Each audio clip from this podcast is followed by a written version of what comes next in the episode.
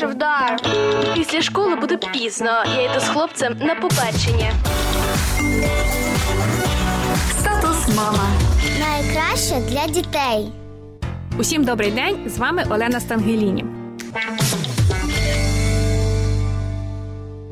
Плавання – це один із найкорисніших видів рухової діяльності. Але у багатьох мам, і в мене в тому числі, щодо басейну є певні страхи. Перше побоювання – що дитина замерзне і захворіє. Про це я говорила з лікарем-педіатром Олександром Мазуловим. Ось що він сказав.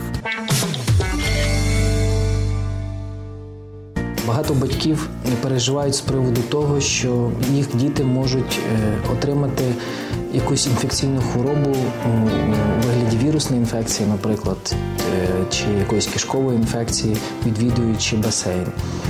Але справа в тому, що ризик отримати це захворювання абсолютно однакове порівняно з іншими видами людської діяльності, тобто відвідування дитячого садочка або школи, або поїздка у громадському транспорті абсолютно еквівалентно відвідуванню басейна, і ніякого більшого чи меншого ризику тут абсолютно немає. Наш організм може справитись з такими короткочасними перепадами температури абсолютно без всяких проблем.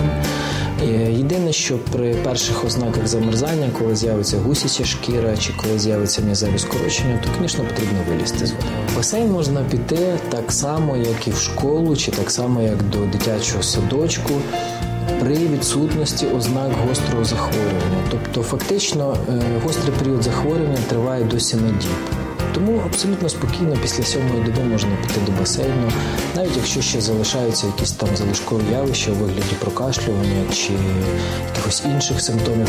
Саме головне, щоб вони не турбували дитину. Деякі діти можуть мати проблеми після відвідування басейну у зв'язку з тим, що вони можуть вдихати частинки дезінфікуючих засобів, але це стосується лише дітей, які мають, наприклад, таку хворобу, як бронхіальна астма.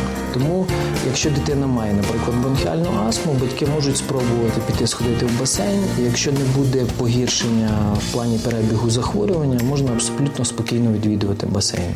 Але в період загострення потрібно ці моменти уникати. Статус мама. Це була точка зору лікаря-педіатра Олександра Мазулова щодо басейну. Є ще одне запитання. Чи можна ходити з дитиною в басейн або аквапарк без ризику заразитися якоюсь болячкою, наприклад, на шкірі, чи чимось ще серйознішим?